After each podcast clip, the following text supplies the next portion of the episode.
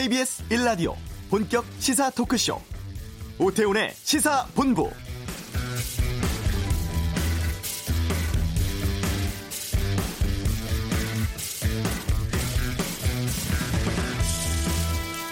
지난해 12, 16 부동산 대책 발표된 지 이제 한 달 됐습니다. 이후에 집값 상승을 견인을 했던 서울, 특히 강남 4구 15억 원 이상 고가 주택이 하락세로 바뀌었다고 하죠.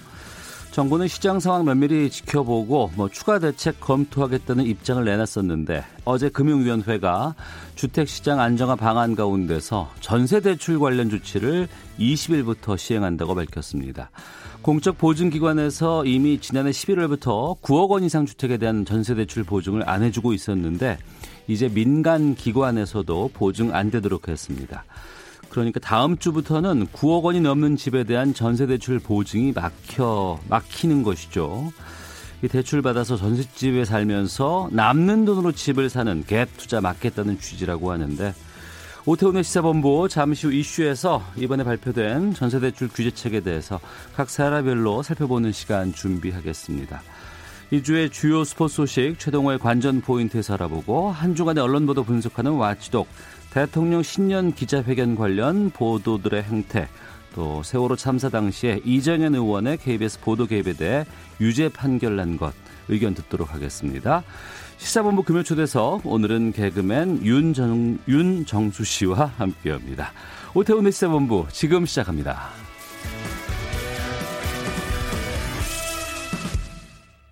네, 이 시각 중요한 뉴스들 정리해드리는 시간입니다. 방금 뉴스 KBS 보도본부 박찬영 기자와 함께합니다. 어서 오세요. 네, 안녕하세요. 노태우 전 대통령의 아들 노재현 씨를 민주당 쪽에서 영입하게 한다더라 이런 뭐 뉴스가 나왔었는데 이해찬 대표가 여기에 대해서 뭐 입장 밝혔다고요? 네, 어제 저 일부 언론에서 아마 시사전널에서 처음 보도를 했을 겁니다. 네. 어, 민주당 의원 발로 기사를 썼는데 노태우 어, 전 대통령의 아들 노재현 씨를 영입하는 것을 지금 검토하고 있다 이런 보도가 나왔었고요. 거기에 네. 대해서 이제 많은 언론사들이 그 기사를 받았었는데 어, 여기에 대해서 이해찬 대표가 오늘 입장을 밝혔는데 인재 영입 작업을 지금 하고 있는데 이 영입 작업을 교란하려는 가짜 뉴스다라고 음. 말을 했고요. 어떤 어, 동요되는 일이 없도록 대응을 해달라 이렇게 말을 해서 사실상 노지현 씨 영입 의사가 없다라는 것을 공식화했다고 볼 수가 있고요. 예. 사실 어제 이 기사가 읽히면서 어, 아무래도 이 광주 시민들을 짓밟았던 전두환, 그 노태우 씨에 대한 어, 광주 시민들의 감정 그리고 진보 세력들의 감정이 있을 텐데 그럼에도 불구하고 정말 민주당이 그런 생각을 했을까라는 얘기가 많이 돌았었거든요. 어. 근데 거기에 대해서 이제 당 대표가 논란 확산을 더 이상 하는 것을 막겠다라는 의지로 보여지고요. 이해찬 민주당 대표는 총선 일정도 밝혔습니다. 다음 네. 주 월요일부터 어, 후보자 공모 받아서 28일까지 공모를 받기로 했고 또 공약과 관련해서는 일주일에 하나씩 공약을 발표하도록 하겠다라고 밝혔고요.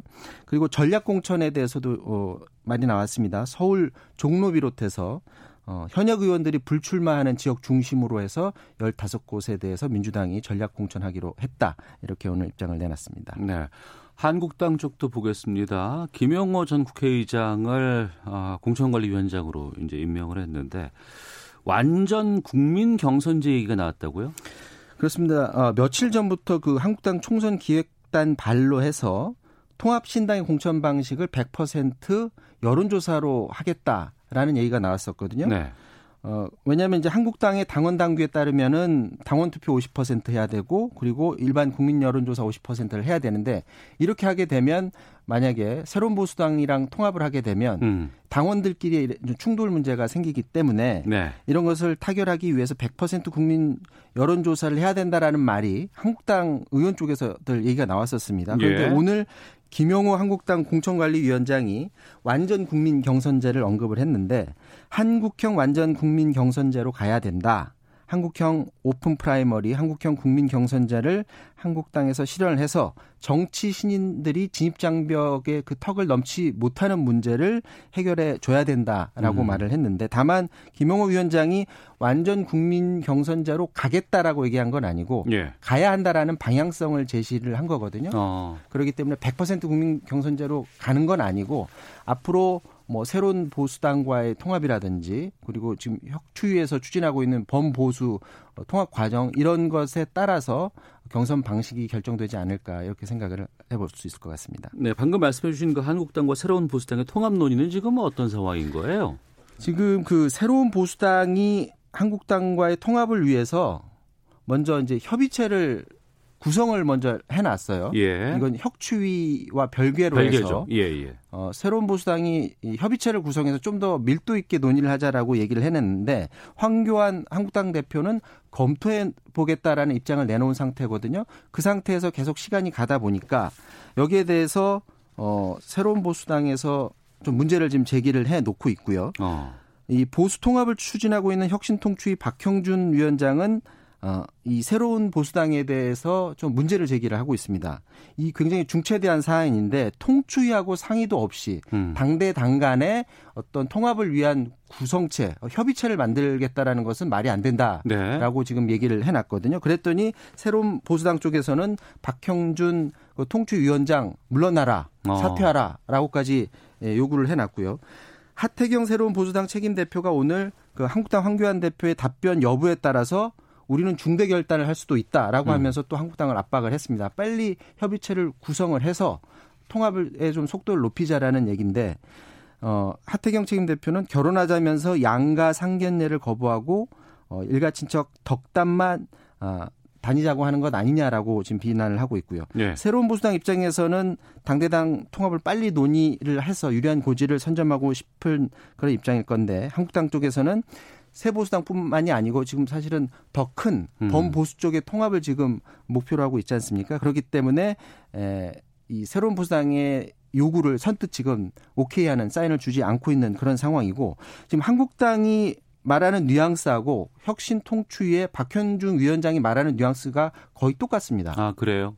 어. 뭐냐면 김재원 한국당 정책위원장이 오늘 또 뭐라고 얘기했냐면 당대당 통합 협의체 구성보다는 어, 통추위원회에서 그런 것들은 논의해야 된다라고 음. 얘기를 했고 다만 물밑 협상을 하겠다고 하면 막지 않는다라고 말했거든요. 근데 요 말이 사실은 박형준 위원장이 그동안 해왔던 말이랑 똑같은 얘기입니다. 그러네요. 어.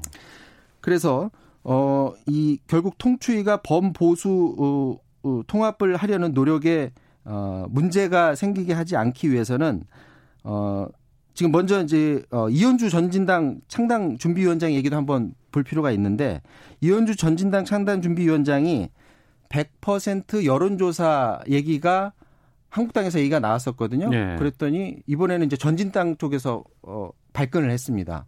그렇게 되면 우리는 다 신인들인데 그러면 결국 다 한국당에 있는 기존 정치 세력들만 좋은 일 하는 것 아니냐라면서 또 한국당을 비판한 적도 있고요. 이렇게 뭐 전진당 쪽에서도 얘기가 나오고 새로운 보수당 쪽에서도 반발하고 지금 통합의 과정이 지금 순조롭지가 않은 그런 상황인데 사실은 통합 과정이 순조로울 리가 없습니다. 이게 역으로 얘기해서 진보 쪽에서 통합을 하더라도 똑같은 아, 마찰이 나왔을 거라고 생각이 되고요. 그렇기 때문에 통합의 과정이 순탄치 않을 것으로 보이는데 문제는 지금 시간이 얼마 남지 않았다라는 점입니다. 음. 하나만 더 보겠습니다. 김성태 자유한국당 의원 딸 부정 채용 의혹과 관련한 재판에서 무죄 났어요. 네, 지금 이게 그 국민들이 관심이 굉장히 많았었는데 혐의는 뇌물수수 혐의였었는데 예. 이 뇌물이 어떤 식의 뇌물이냐 하면 딸이 KT에 부정 채용하는 방식의 뇌물을 김성태 의원이 받았다라는 어, 그런 혐의를 받았었는데 오늘 서울 남부지법에서 1심이었습니다. 무죄 판결이 나왔습니다. 아, 또 같이 뇌물 공여 혐의 받았던 이석재 전 KT 회장도 무죄 선고 났고요. 네. 어, 이 재판부는 뇌물을 주고 받았다는 사실을 입증하려면 직접 증거가 중요한데 현재로서는 음. 서유열 전 KT 사장의 증언이 유일한 상태인데 네. 이 증언에 신빙성이 없다고 봤습니다. 이 서유열 전 사장이 그동안 주장해 왔던 거는 2011년에 한 일식집에서 김성태 의원이 어떤 서류 봉투를 주면서 딸의 채용을 부탁했다라는 얘기였는데 네. 거기에 정반대되는 자료를 김성태 의원이 제, 에, 내놨었죠. 자기가 서유열 전 사장이랑 만난 건 2011년이 아니고 2009년인데 2009년이면 자기 딸이 고작 그 대학교 3학년인데 내가 어떻게 딸 채용을 부탁을 해, 했겠느냐라고 음. 주장을 했는데 재판부는 이 주장을 받아들였습니다. 그래서 서유열 전 아, 사장의 이런 주장이 신빙성이 떨어진다라고 봐서 무죄 판결을 냈기 때문에 이번 판결 때문에 김성태 의원은 총선에서 큰 부담 없이 총선에 나갈 수 있을 것으로 보여집니다. 알겠습니다. KBS 아, 박찬영 기자와 함께했습니다. 고맙습니다. 이어서 교통 상황 보겠습니다. 교통정보센터의 김민희 리포터입니다. 네, 금요일인 만큼 낮 시간 교통량이 많겠는데요. 지금 도로 위로는 상습 정체 구간과 돌발 구간 중심으로 더딘 흐름 남아 있습니다. 경부고속도로 부산 쪽으로 서초 부근에서는 고장난 차를 처리하고 있습니다. 이 때문에 한남부터 속도 더 많이 떨어져 있고요. 이후로 서울요금소 일대로는 작업 여파받아 정체입니다. 반대 서울 방면으로는 여전히 수원 부근과 또 양재부터 반포까지 정체입니다. 제2중부고속도로 이천 쪽으로 마장분기점 일대의 정체도 작업 여파고요. 같은 방면 중부고속도로에서는 호법분기점에서 모가 사이로 속도 줄여 지납니다. 남해고속도로 부산 쪽으로 7원 분기점에서 하만 2터널 사이로도 작업 여파받아 차량들 더디게 지납니다. 그 밖에 서울 시내 동부간선도로 도심 쪽으로 중랑교 부근에 서 있던 고장난 차는 지워졌지만 상계교부터 정체 남아 있는데요. 이 구간 지나는 데만 30분이 넘게 걸리고 있습니다. KBS 교통정보센터였습니다.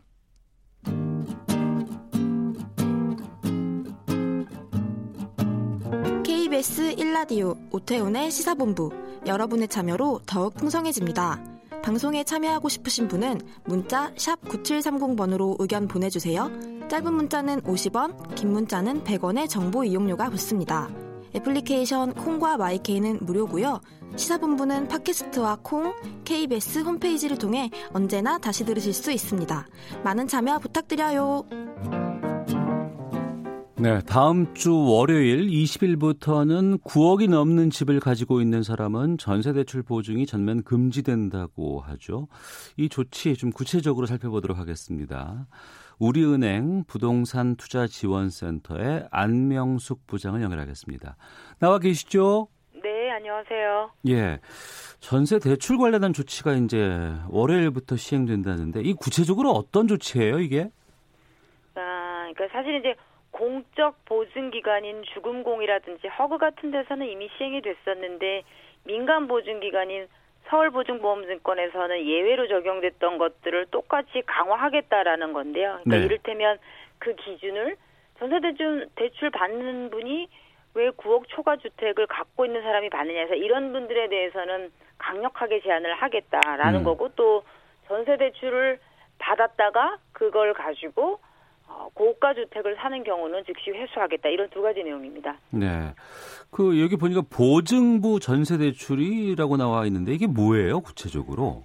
그 우리나라 같은 경우는 이제 전세제도라는 것들이 있으면서 사실은 전세값이 오르면서 전세 보증금이 굉장히 큰 액수가 되게 되죠. 그러니까 그렇죠. 사실 네, 전세금을 마련하는 것 자체도 굉장히 쉽지 않기 때문에 음. 결국 그렇게 되면서 전세 보증금을 마련하기 위해서 대출을 받아야 되는데 그러면 은행 입장에서는 일반적으로 주택을 매입을 할 때는 근저당이라든지 설정을 하기 때문에 담보권이 조금 안정적이다 해서 네. 어, 금리를 좀 낮춰줄 수 있는데 네. 어떻게 보면 전세 보증금은 채권 같은 거기 때문에 사실은 금리를 낮게 줄 수가 없고 그러면 그래서 결국은 활용하게 이런 보증기관의 보증서를 끊어오면 음. 결국은 그거를 담보로 은행은 낮은 금리로 대출을 해주겠습니다라는 거기 때문에 대부분은 보증 기관의 보증서가 없으면 사실 전세 대출을 받기 어렵다고 보시면 되는 거거든요. 어. 그래서 이제 이런 보증서를 발급받아가서 어, 은행에서 전세 자금을 대출해 주는 제도를 이제 보증부 전세 대출이라고 이해하시면 됩니다. 네, 그러니까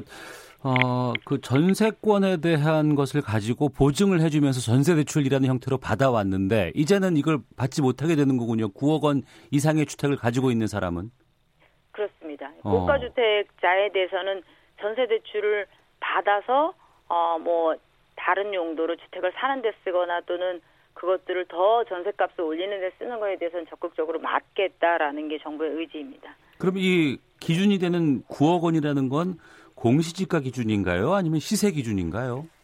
시가 기준이고요. 그러면 시가 판단은 어떻게 하느냐? KB 시세라든지 감정원 시세 중에서 높은 것들을 적용하겠다라는 거고. 예. 예를 들면 아파트가 아닌 경우처럼 시세가 없거나 뭐 이런 경우는 공시 가격의 150%나 또는 취득 가액 중 높은 가격을 적용하는 등 이렇게 대, 대체 지표를 활용해 가지고 판단하겠다라는 겁니다. 예. 그러면 지금 받고 있는 사람들 보유한 집이 9억 원이 넘는 사람들 있지 않겠습니까? 그분들은 어떻게 되는 건가요?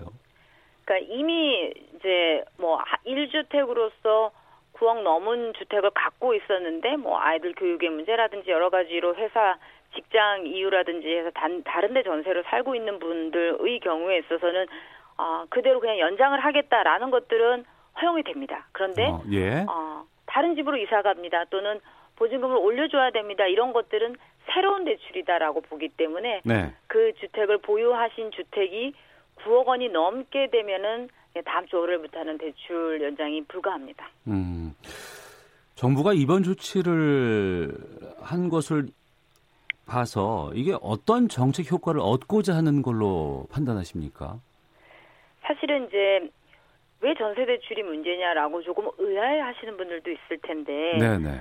보통 전세를 들어가기 위해서 전세 대출을 썼다면 사실은 이게 큰 문제가 되지는 않았을 수도 있을 텐데 네. 요즘에 소리 집값이 많이 오르는데 대출이 규제가 강화되다 보니까 어.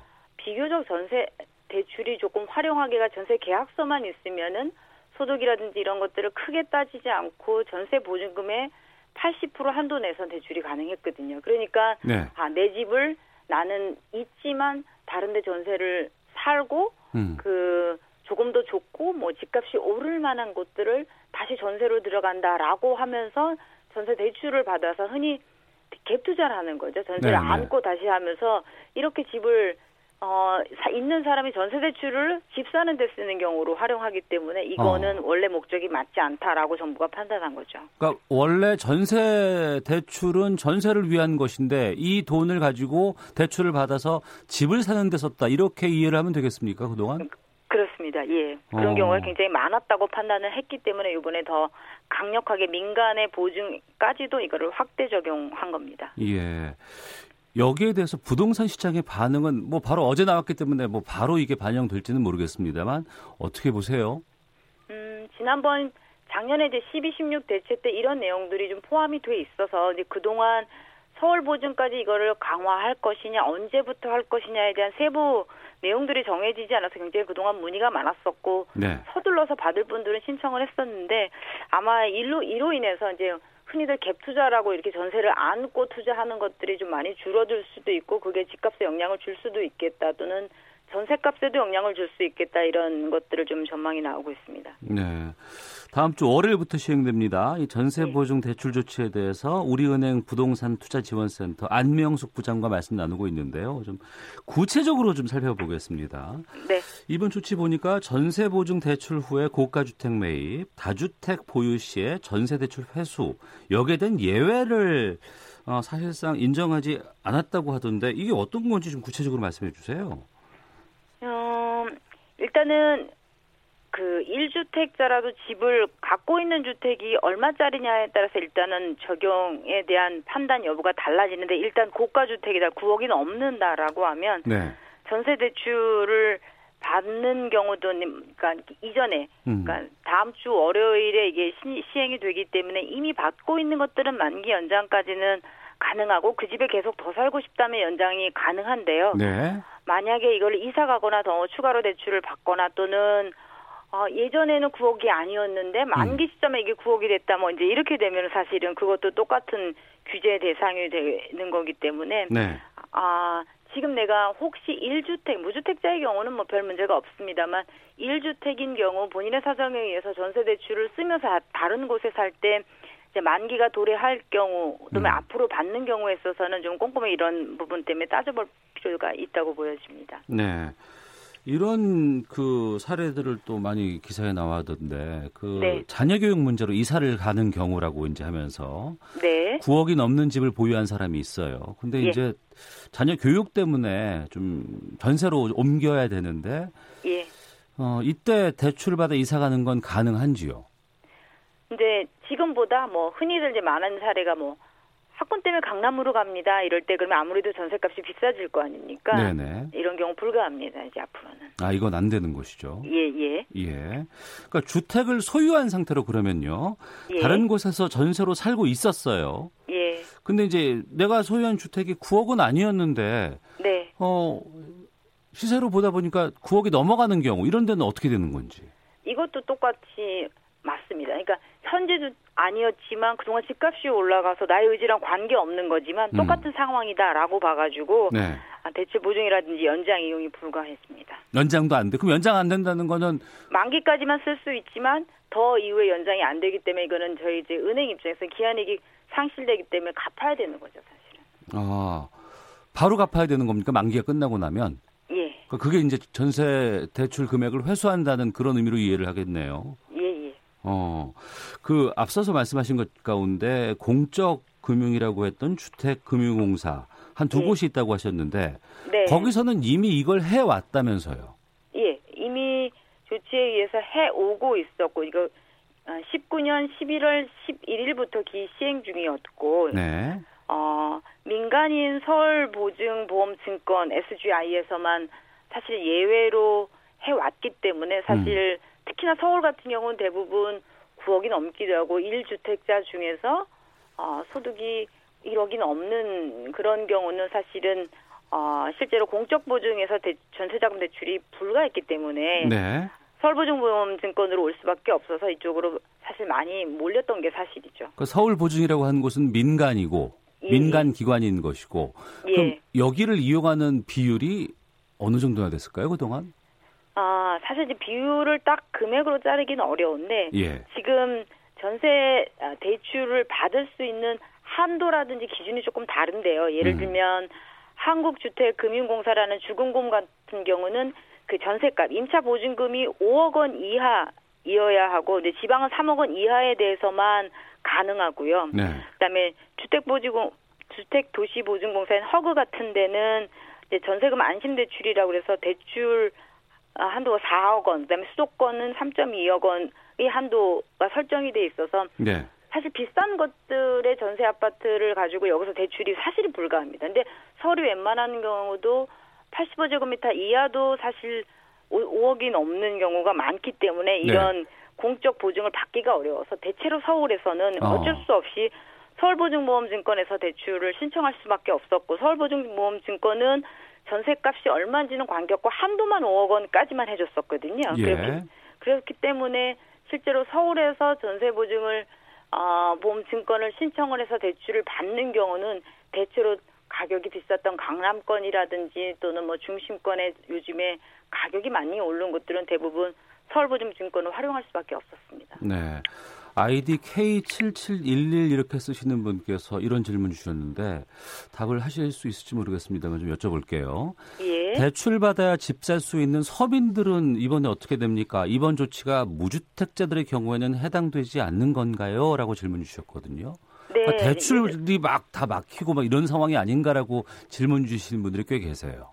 그러니까 아, 주택 구입 자금도 그렇고 사실 전세 자금도 그렇고 무주택자에 대해서는 거의 대출 뭐내 규제가 없다고 보시면 되고요. 다만 어. 그 집을 사는 집이나 또는 갖고 있는 집이 9억이냐, 그러니까 9억의 고가 주택인 경우가 대부분 그 규제 대상이기 때문에 네. 그 사는 집이나 전셋집이 9억 이하라면 음. 1주택자라도 별 문제가 없습니다. 네.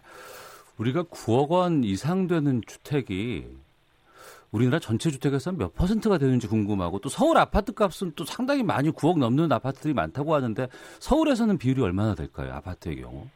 글쎄 그거를 비율을 뭐 시세도 변동도 심하고 그래서 그거를 비율이 얼마인지를 호수로 차가 어, 얘기를 하긴 좀 어렵지만 구체적은 아니더라도 예. 평균값이요. 예. 서울 아파트 평균값이 9억 원을 넘었거든요. 아 평균이요? 네 그렇기 때문에 서울이 사실은 최근 6년간 지속적으로 상승세를 이으면서 평균값이 9억 원을 중기값이 넘어, 넘었기 때문에 사실은 어. 물론 비싼 데는 굉장히 더 많이 비싸졌기 때문에 그렇지만 물론 호수로는 정부가 밝힌 대로 전체 중에서 9억 넘는 아파트의 비중이 크지 않다라고 볼 수는 있지만 사실 미니멈 중위값 기준으로는 9억 원을 넘, 넘었기 때문에 여기에 음. 해당되는 주택들이나 또는 뭐 서울에서도 요즘에 지역별로 가, 가격이 좋은 것이라고 판단되는 곳들을 많이 오르고 많이 선호하다 보니까 그런 쪽으로 더 수요가 몰려서 사실 저 더 많이 오르는 현상 때문에 어떤 소득의 불균형이라든지 지역별 편차가 커지는 것들에 대한 우려가 있어서 아마 정부도 9억이라는 기준의 고가 아파트를 기준으로 대출이라든지 여러 가지 세금이라든지 이런 기준의 잣대를 굉장히 강화시키고 뭐 이런 부분으로 인해서 조금 시장의 불평등을 조금은 줄이겠다라는 의지를 읽을 수 있을 것 같습니다. 네.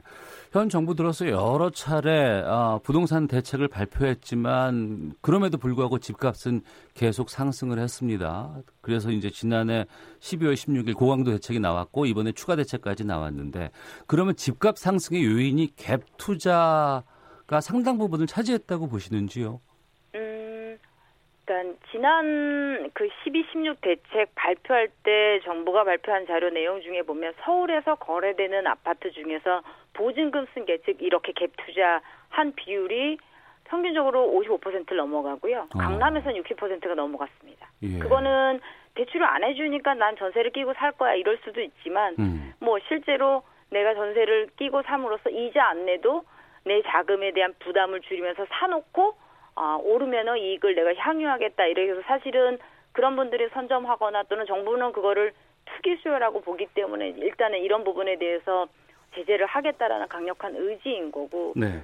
궁극적으로 지금 금리가 낮죠. 당장 음. 뭐 금리를 올릴 수 있거나 이런 상황이 아닌 상황에서 유동성 때문에 집값이 오르거나 굉장히 민감하게 움직이는 데는 아마 아 다른 분들도 이론이 없을 거기 때문에 그러면 유동성을 회수할 수 있는 방법이라는 것들은 일단 정부가 가장 손쉽게 할 수 있는 게 대출 규제라고 판단했다. 네. 그래서 결국은 12, 16 대책에도 대부분이 대출을 아주 강화하는 대책 중심으로 일단 아, 정부의 의지를 밝혔다라고 보여집니다. 알겠습니다.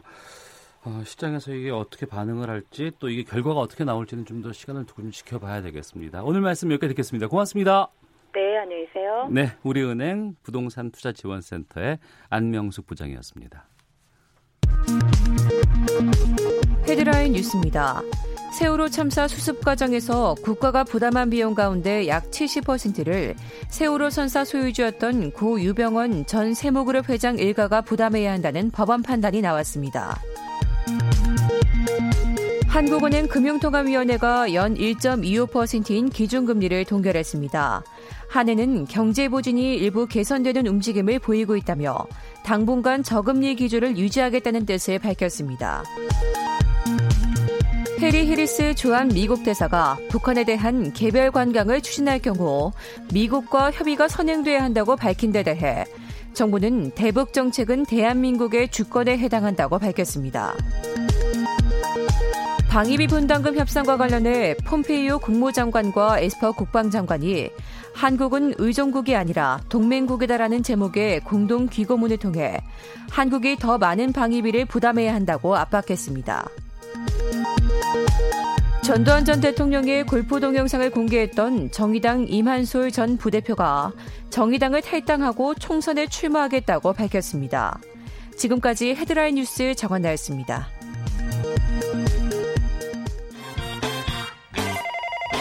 안녕하세요. 라디오 청취율 조사 중입니다. 예, 안녕하세요. Iron Dragon 김응수. 김응수 씨, 12시 20분 오태훈의 시사본부 많이 들으시나요? 아주 아주 잘 듣고 있습니다. 돌리다가 97.3이 딱 잡힌 거예요. 근데 내용이 저하고 주파수가 맞았어요. 채널 고정. 오태훈의 시사본부 이번 청취율 얼마로 예상하십니까? 묻고 더블로 가.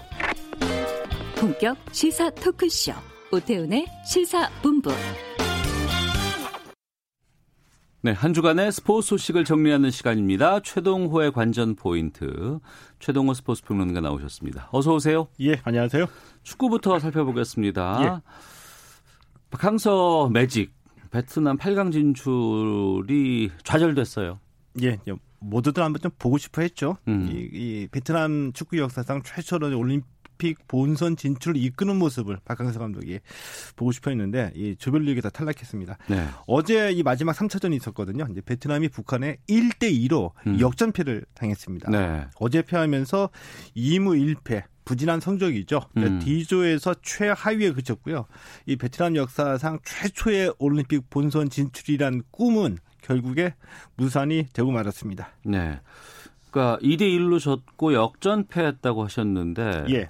뒤에 두 골이 안 줘도 되는 골들이었다는 얘기가 많던데요. 음, 안 줘도 될, 안 줄 수도 있었던 골이 맞습니다. 음. 그러니까 베트남이 출발은 좋았어요. 네. 출발이 좋아가지고 어제 반드시 이겨야 되는 경기이기 때문에 이제 공격적으로 나섰거든요. 음. 자, 그래서 이제 전반 8분 만에 선제골을 터뜨렸고요. 네.